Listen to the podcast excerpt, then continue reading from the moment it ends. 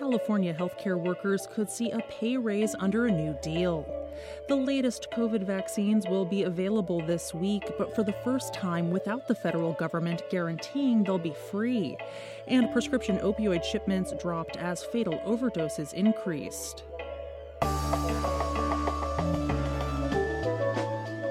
It's Thursday, September 14th. I'm Jay Carlisle Larson, and this is Gist Healthcare Daily, where you get the headlines and health business and policy news in 10 minutes or less.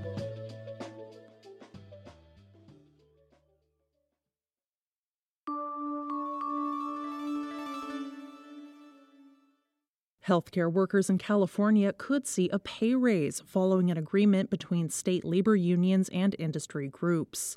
The agreement, announced by SEIU California on Tuesday, would raise the minimum wage for healthcare workers in the state to $25 per hour over the next few years. Currently, the state minimum wage is $15.50 per hour, with a 50 cent increase scheduled for January 1st. Healthcare workers at large facilities and dialysis clinics would see their minimum wage rise to $23 per hour in 2024, $24 in 2025, and $25 in 2026. The pay increase would be more gradual at hospitals in rural areas, as well as those with a high governmental payer mix. Employees at those organizations would see their minimum wage increase to $18 per hour in 2024 and increase 3.5% per year until it reached $25 per hour in 2033. As part of the agreement, state law would prevent unions and local officials from increasing healthcare workers' pay through local ballot measures for 10 years. However, local minimum wage increases would still be allowed under the deal, but would have to apply to all sectors. Last year, voters in LA County cast ballots on initiatives that would raise the minimum wage for healthcare workers to $25 per hour. That initiative passed in the city of Inglewood, but did not pass in Duarte. Proponents of the increased minimum wage have argued that it would allow state healthcare facilities to better recruit and retain staff. A recent study from the University of California Berkeley Labor Center found that a $25 healthcare worker minimum wage would lift wages for around 455,000 healthcare workers in the state and would greatly benefit marginalized workers, including people of color and women. The proposed increase is part of Senate Bill 525, which now heads to the state assembly for a vote. If the law passes, it'll head to Democratic Governor Gavin Newsom's desk.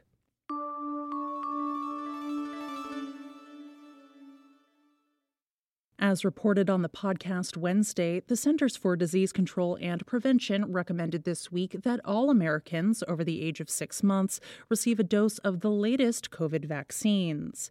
These updated mRNA shots, manufactured by Moderna and Pfizer, target the Omicron variant XBB.1.5 and were approved by the Food and Drug Administration on Monday. Though they are expected to be available within days, questions remain over who will have ready access to the shots this time around. This is the first time that these shots will be on the market without the federal government paying for them, as it did during the public health emergency. Instead, private health insurers will now cover the cost for their beneficiaries.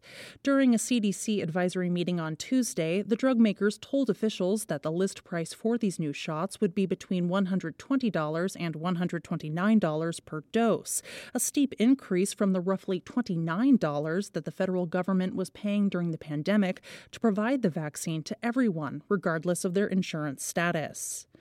The Biden administration has proposed to Congress twice in its annual budget request to create a new Vaccines for Adults program to provide uninsured adults no cost access to all recommended vaccines, including COVID 19 shots. So far, congressional lawmakers have not acted on this. In the short term, the Department of Health and Human Services allocated more than $1 billion in April to create a public private partnership that would maintain uninsured individuals' access to COVID care through local pharmacies, existing public health infrastructure, and at local health centers. However, that bridge program only lasts through December 2024. The nation's uninsured rate dipped to record lows during the public health emergency, due in part to Medicaid continuous enrollment requirements. The rate has been increasing following the redeterminations that began this spring.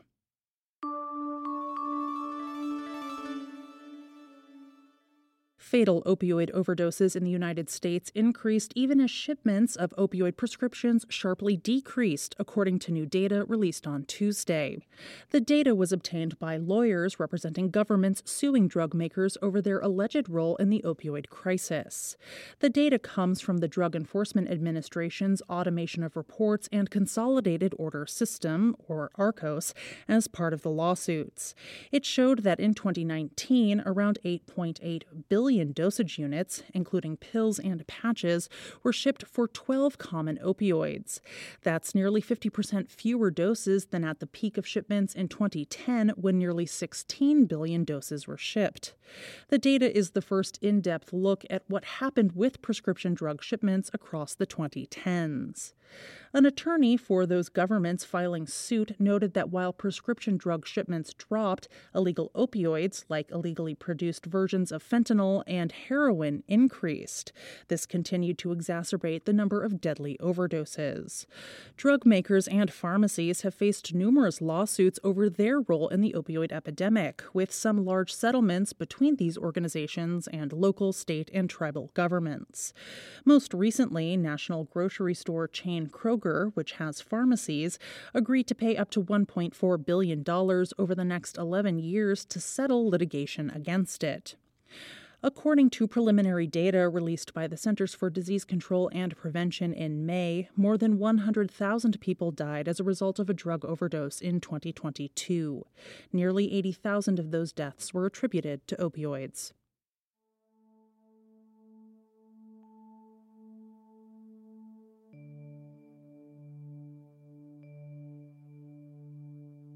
This is Gist Healthcare Daily. I'm Jay Carlisle Larson. Thank you so much for listening. If you like the show, please leave us a rating or a review. It helps other listeners find the program.